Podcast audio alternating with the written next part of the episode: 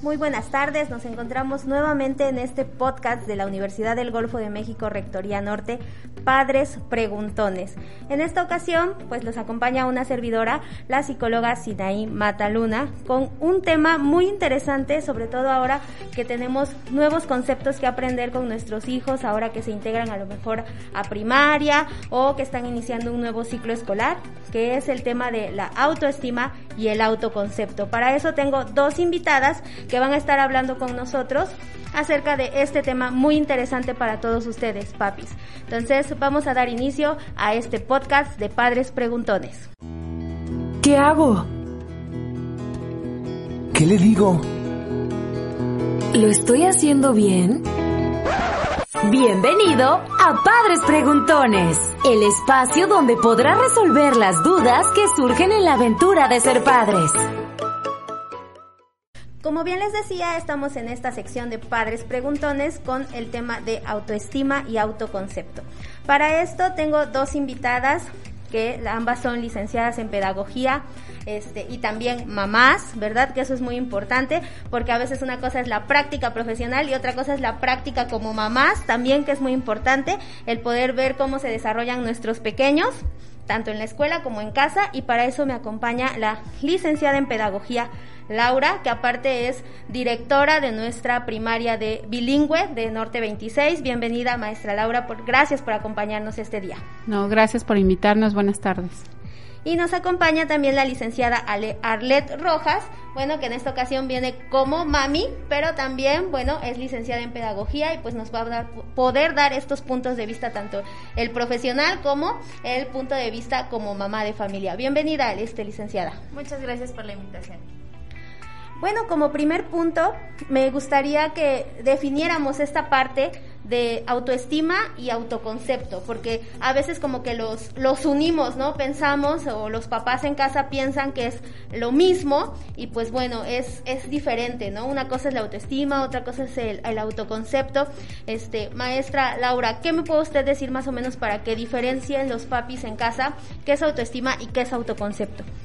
Bien, lo que es eh, autoconcepto es algo que nosotros vamos a hablar sobre nuestra personalidad, de cómo somos, de qué, de cómo nos caracterizamos. Lo que es autoestima, eh, pues bueno, entendemos que de primera mano es un valor que nosotros mismos tenemos y este y que podemos también ir desarrollando esa habilidad de tener la autoestima tanto nosotros como adultos como en nuestros niños paso a paso.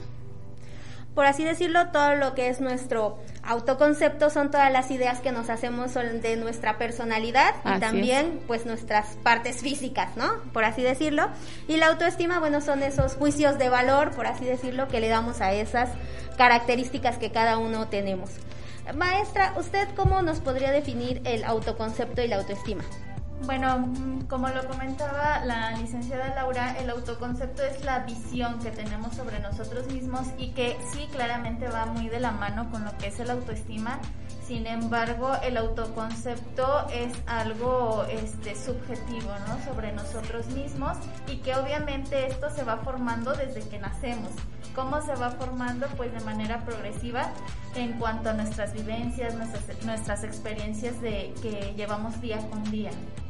Exactamente, ¿no? Desde que, ahora sí que desde que el niño nace, pues bueno, nosotros vamos forjando, ¿no? Vamos empezando esta parte de, de, qué juicios este, le estamos diciendo a lo mejor a él mismo y sobre otras personas, ¿no? Porque está muy, muy claro que a veces los chicos aprenden o los niños aprenden a partir de, de la observación, ¿no? De lo que hacen los adultos.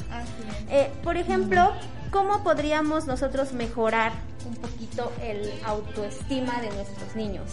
Pues yo creo que es algo muy simple y que a veces lo vemos como muy complejo, ¿no? Yo creo que hasta en ciertos comentarios, en comentarios diarios, por ejemplo, hablando como mamá, sí, sí, sí. Este, cuando hace alguna actividad relacionada con lo que es la, la escuela, decirle qué bien lo estás haciendo, qué bonito te quedó. A lo mejor, si está haciendo algo por lo que le falta mejorar, no decirle lo estás haciendo mal, sino decirle yo creo que lo puedes hacer mejor y darle una motivación darle esa, ese empuje que ellos necesitan para ir forjando más que nada que algo tan importante que es el autoestima, ¿no? El autoestima yo creo que es muy importante en la educación porque ellos van a tener ese impulso de decir, sí lo puedo hacer y lo puedo hacer mejor.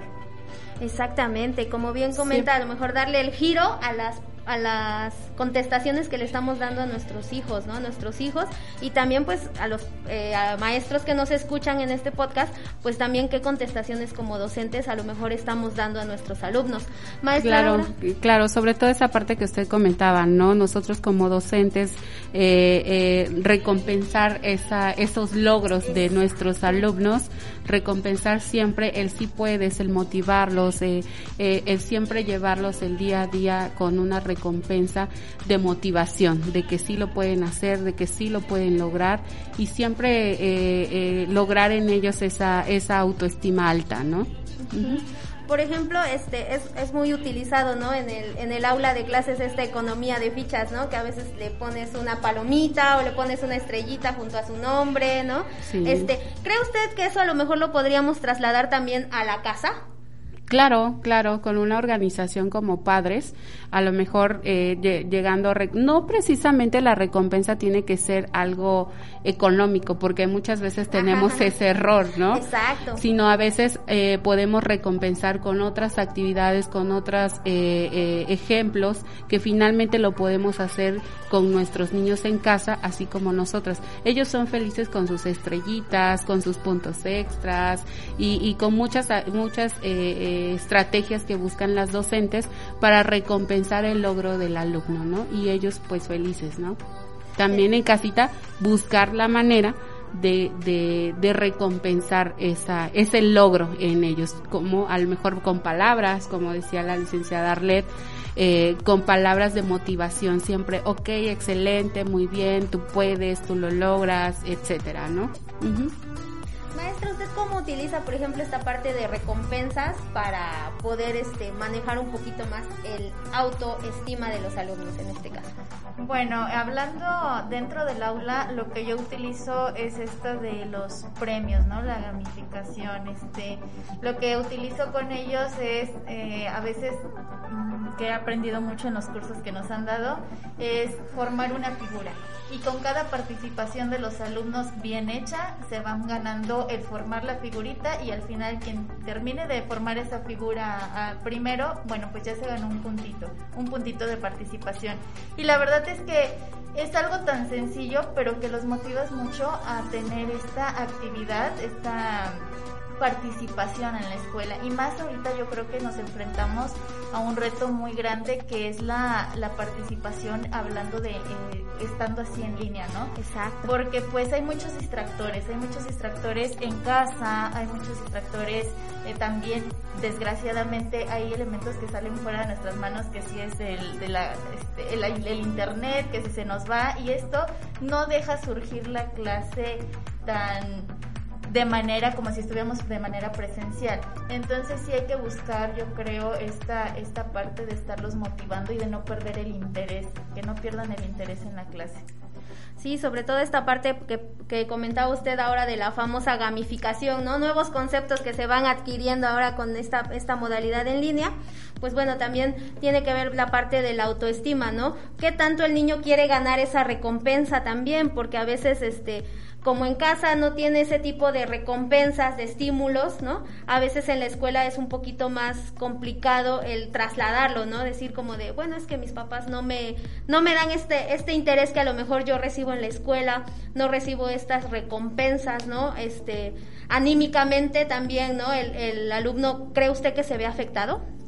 Sí, claro. Este, yo creo que, como lo mencionaba hace un momento, yo creo que la autoestima se puede ver eh, beneficiada para bien y para mal. Todo depende de cómo nosotros como docentes y como mamás, eh, yo creo que debemos de ser muy inteligentes en las palabras que les decimos.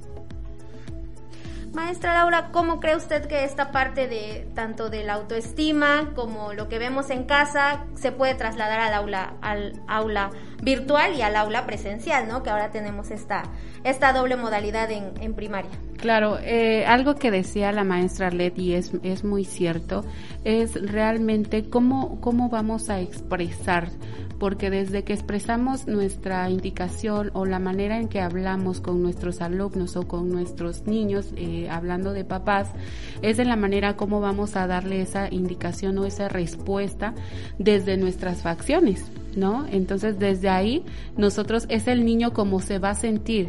La respuesta esa sería, ¿no? ¿Cómo nos vamos a expresar ese, esa, eh, esa palabra o esa, esa expresión?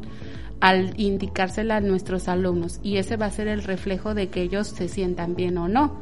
Realmente esa es la, yo creo que la principal eh, manera de poder apoyar en este sentido de, eh, eh, de ver desde un inicio de nuestra expresión cómo vamos a lograr esa recompensa para los niños, ¿no?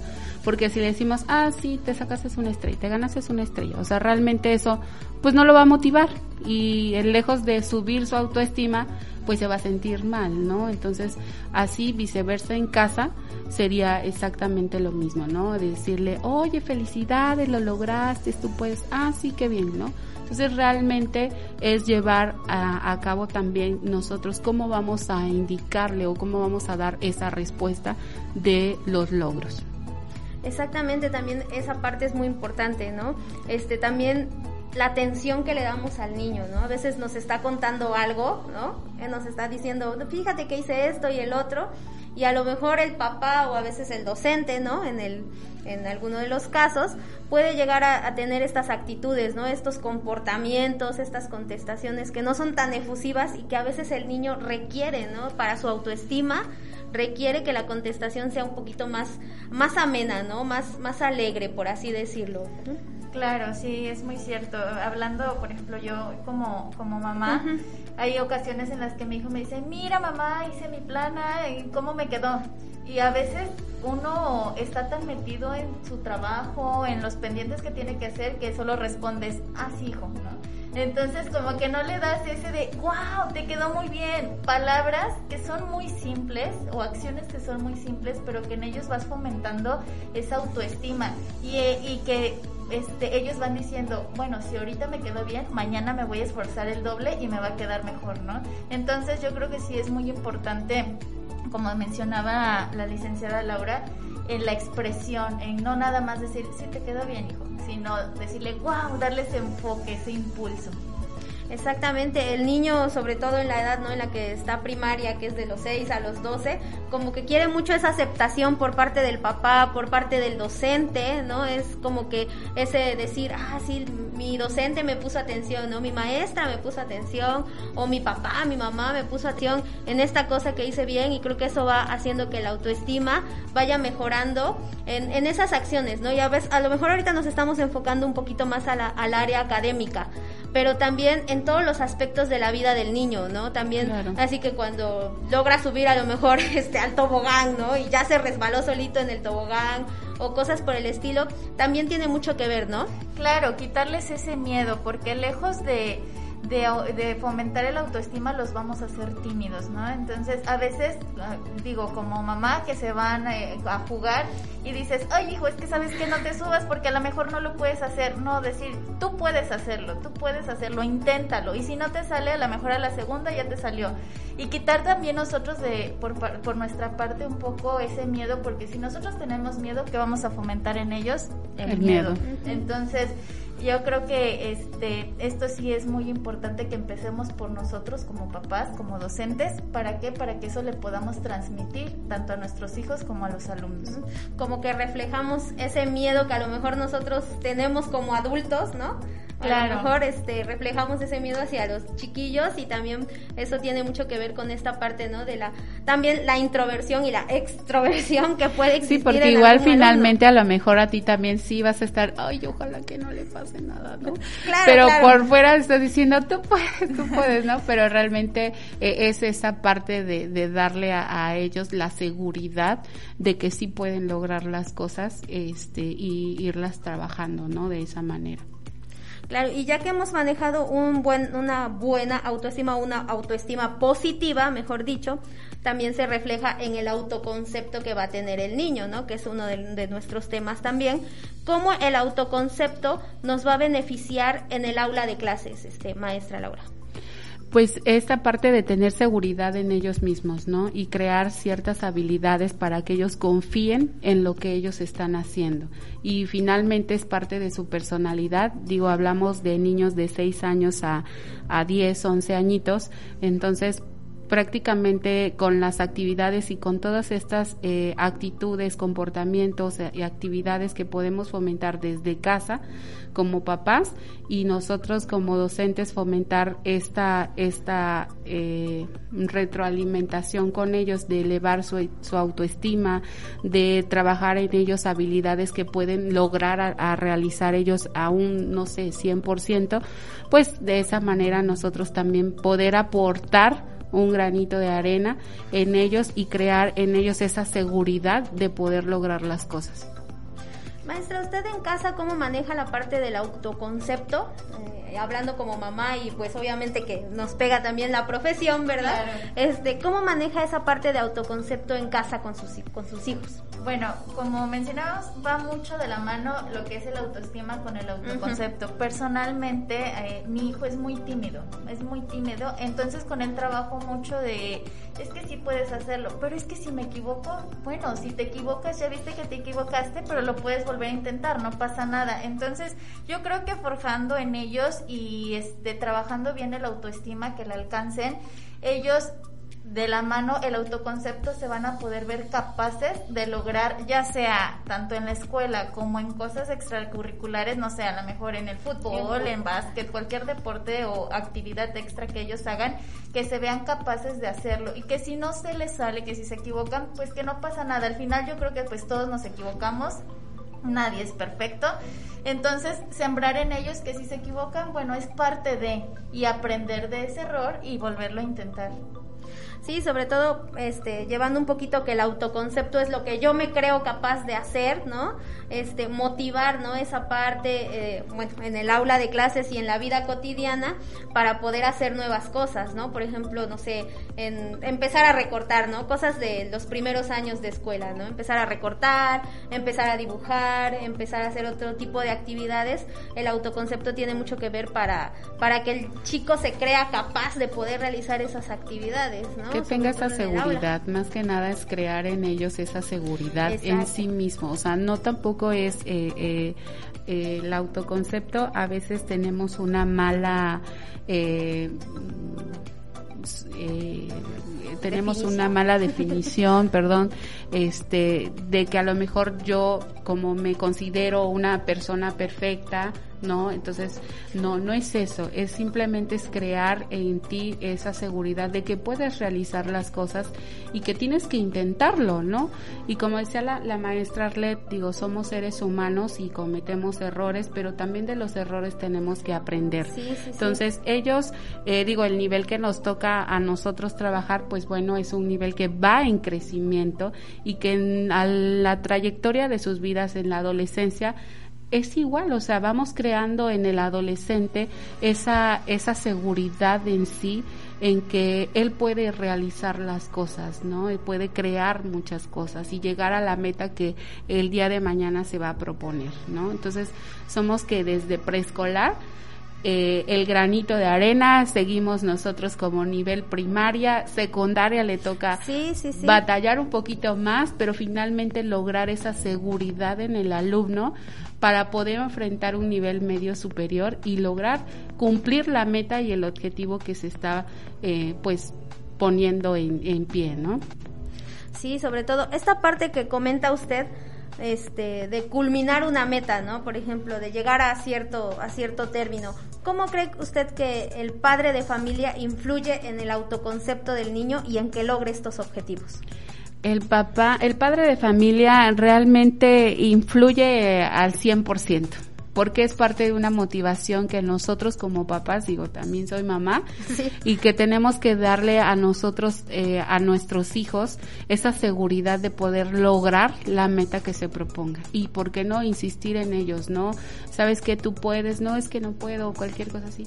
No, sí puedes, tienes que lograrlo vas a tener eh, tropiezos en el camino, pero lo vas a lograr, finalmente lo tienes que lograr porque es un proceso que tenemos que culminar y tenemos que crear en ellos también ese hábito de culminar todas sus metas y sus logros sobre todo me parece que habla usted esta parte como de un acompañamiento, ¿no? por así decirlo, no solamente del papá, sino también del docente, este del el grupo de apoyo, por así decirlo, que esté con el chico y que vaya mejorando sus habilidades. Finalmente es un tra perdón, finalmente es un trabajo en equipo. Eh, lo que es padre de familia, docente, alumno, es un trabajo que tienen que llevar los tres en conjunto para poder lograr esas metas con, con nuestros alumnos. Así es, este, como comentaba Lali, Laura, yo creo que este, eso es el punto. Y más ahorita, yo creo que se fue perdiendo, esto siempre debe de ser, el trabajo en equipo entre docente y papás. Pero ahorita que estamos en pandemia y que la educación ha sido en línea y que ellos han sido también de gran apoyo y gran aporte a todas las actividades, yo creo que se ha tomado esto ya más con la importancia que debe de ser, ¿no? Porque nosotros trabajamos con ellos en el aula pero ellos les toca dar el seguimiento en casa, ¿no? Y si nosotros no tiene, no sirve de nada que nosotros trabajemos en el aula, pero ya en casa no se trabaje o ya se pierda este trabajo. Exactamente. Entonces, sí es muy importante mantener esta unión y esta comunicación entre docente y padre de familia en cuanto a educación, en cuanto a las relaciones sociales de sus hijos. Es muy importante eh, mantener esta comunicación. Sí, sobre todo que es un trabajo conjunto, ¿no? Como bien comenta usted, maestra, es un trabajo conjunto. No podemos, este, a lo mejor tener un gran avance con algún alumno introvertido, con algún alumno que tenga baja autoestima, que tenga un autoconcepto inapropiado. Si a lo mejor yo en el aula estoy trabajando, trabajando, trabajando, ya veo avance, pero a lo mejor ahorita que todo se trasladó a, a casa, ¿no? En este transcurso de estar en casa mucho tiempo, a lo mejor veo todo mi trabajo, ¿no? A lo mejor que se va, se va para abajo, ¿no? A lo mejor todo el avance que pudiese tener un alumno, este, si no lo trabajamos también en casa, eh, como dice, a lo mejor se perdió un poco esa parte durante mucho tiempo de, de hacer ese triángulo, ¿no? Alumno, papá, docente, este, y se, se, había perdido esa parte y ahora hay que retomarla y retomarla de forma positiva, ¿no? Claro. La verdad, Lick, es que ahorita en cuestiones de, de pandemia, como decía la Miss Arlet, que estamos trabajando en línea, la verdad ha sido un trabajo arduo. Sin embargo, la verdad, honestamente, siempre hemos recibido el apoyo de parte de los padres de familia y creo que tenemos más comunicación ahorita que estamos a la distancia con los papás porque como están por ahí, pues a lo mejor la abuelita, el tío, la tía, etcétera, o incluso los papás que están haciendo trabajo en casa, de repente, pues bueno, podemos tener el trato más directo con ellos y, y, tener esa comunicación con los chicos, pero la verdad sí hemos recibido muchísimo apoyo por parte de los papás en este proceso que que pues nos toca trabajar con ellos en línea y en, en acompañamiento de, de todas las docentes, ¿no? Exactamente, sobre todo los primeros años de, de vida de una persona, ¿no? Son primordiales, como bien comentaba usted, para lograr objetivos, para formar la personalidad de, de, cada uno de los sujetos, en este caso de cada uno de los niños, ¿verdad? Este, y ir generando una autoestima correcta, ¿no? Equilibrada, porque a veces nos vamos hacia los extremos, tanto mínima como mucha. Entonces, una autoestima equilibrada y un autoconcepto acorde para que puedan ellos ir generando todas sus actividades en el aula, ¿no? Y no encontrarnos en un futuro adultos que dicen, no es que no puedo, o no dejo este trabajo porque no voy a encontrar otro mejor, ¿no? O cosas por el estilo, que son a veces cosas que nos encontramos, este, en la práctica profesional, ¿no? Este, de encontrarnos adultos que, que, este, que se vieron truncados a lo mejor en, en los, los años primordiales de vida, que es jardín, primaria, todavía secundaria, en donde estamos formando la personalidad.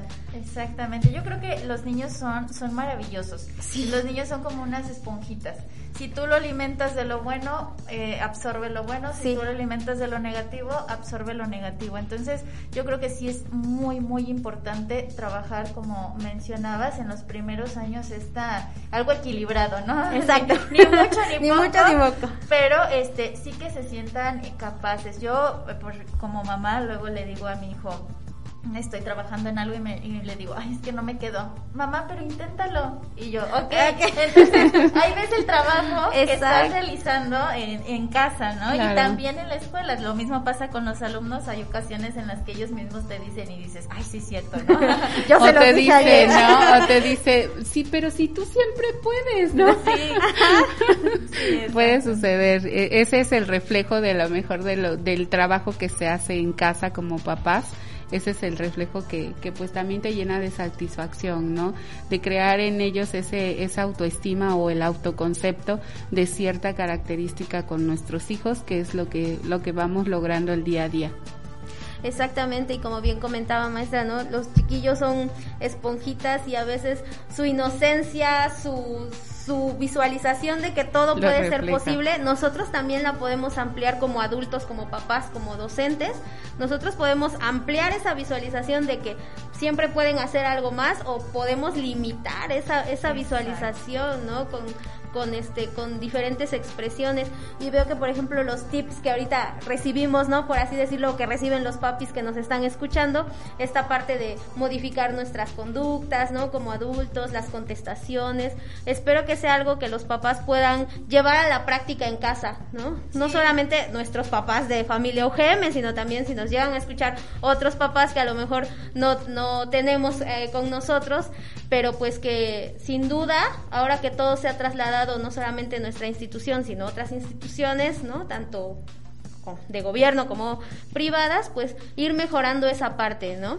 Claro, como mencionábamos, son acciones muy pequeñas y que eh, incluso de tan pequeñas que son a veces las vemos como nosotros como adultos como insignificativas y todo lo contrario para los para los pequeños, ¿no? O sea, está en ese en esa palabra el decirle qué bien te quedó, felicidades y el, irlos motivando es algo tan sencillo que que hemos a lo mejor ido perdiendo con nuestras ocupaciones, con las cosas, mil, mil cosas que tenemos a veces en la cabeza, pero que es importante trabajarlo diariamente, tanto con el alumno como con nuestros hijos pues, maestra Laura, un comentario final acerca del tema que manejamos el día de hoy, autoestima y autoconcepto, algo para que los papás en casa pues puedan apoyar a sus hijos, ¿no? En, en esta labor, no solamente en el área educativa, sino también en todas las áreas en las que un niño se va a estar desarrollando. Claro, Lick, pues bueno, de primera mano es eh, son dos temas o dos puntos de vista diferentes pero iguales es difícil de entender eso, pero van de la mano, van de la mano y siempre, pues bueno, algo que podemos recomendar con los papis siempre es motivar siempre a sus niños, siempre, siempre. Y la manera en la que nosotros expresamos esa motivación es como ellos la van a recibir y el día de mañana es como ellos la van a expresar. Entonces, sí es, sí es importante eh, siempre retener esa, esa confianza con sus, con sus hijos y con sus alumnos para poder lograr esta parte de, de la autoestima y el autoconcepto. Muchas gracias. Maestra, un comentario final sobre nuestros temas eh, vistos el día de hoy, algo que los papás puedan hacer, mejorar nosotros también nuestro propio autoconcepto como papás, como docentes, algo que pueda usted comentarles. Pues eh, pues eso, simplemente eh, ver y observarnos, ¿no? A veces eh, observarnos cómo actuamos con nuestros hijos. A veces estamos tan ocupados que ya no ni nos damos cuenta en cómo contestamos. Ya nuestras respuestas son tan automáticas que para nosotros está bien, pero a lo mejor para nuestros hijos está mal, ¿no? Entonces, sí trabajar en ello, en ver cómo, como mencionaba la licenciada Laura, cómo contestamos y nuestras expresiones al contestar, darles ese, esa importancia la misma importancia así para nosotros, digamos, ahí es de un videojuego, ¿no? Pero darles esa importancia, si él le está dando esa importancia, nosotros también dársela, dársela para que él se sienta motivado. A veces son cosas muy sencillas, pero esas cosas sencillas pueden hacer algo más. Exactamente, retomo esta parte que usted comenta ya para ir cerrando. Este, a veces como que minimizamos los problemas o los logros que ellos tienen, los minimizamos, ¿no? Por ejemplo, eh, escuchaba yo alguna ocasión una pequeña reflexión, ¿no? A un niño se le cae su helado, es la peor tragedia que puede haber para ese niño de tres años que se le haya caído su helado y a lo mejor para nosotros como adulto eso ya no es una gran tragedia, sin embargo para el niño de tres años es la peor tragedia que puede existir, ¿no? Entonces tratar de trasladarnos y creo que, eh, que es como que un punto muy importante que menciona, tratar de trasladarnos nosotros, ¿no? Como adultos, de decir, ah, sí, para mi hijo haber pasado ese nivel del juego, pues fue lo mejor, ¿no? Y vamos generando esa, esa buena autoestima y ese autoconcepto de las habilidades que ellos pueden ir ganando. Si bien no hay un manual para ser papás, siempre podemos mejorar y siempre podemos, retomo igual lo que decía, observar nuestras acciones, ir mejorando con nuestros hijos y tratar de que siempre logren los objetivos. Espero que en esta ocasión les haya servido muchísimo el tema a los papás que nos escuchan en esta sección de padres preguntones, temas que sin duda pues nos hacen mejorar como personas, como papás y como docentes también este en la vida profesional. Agradezco mucho que se haya, nos hayan acompañado el día de hoy, maestra Laura, maestra Led, que podamos compartir estas experiencias no solamente del aula, sino también las experiencias de vida que vivimos en casa, que a, veces son las que nos ayudan un poco más. Claro. Y pues que estas les sirvan a los papás que nos escuchan este, en esta sección de Padres Preguntones de UGM Norte. Muchas gracias. No, muchas, gracias. Por la invitación.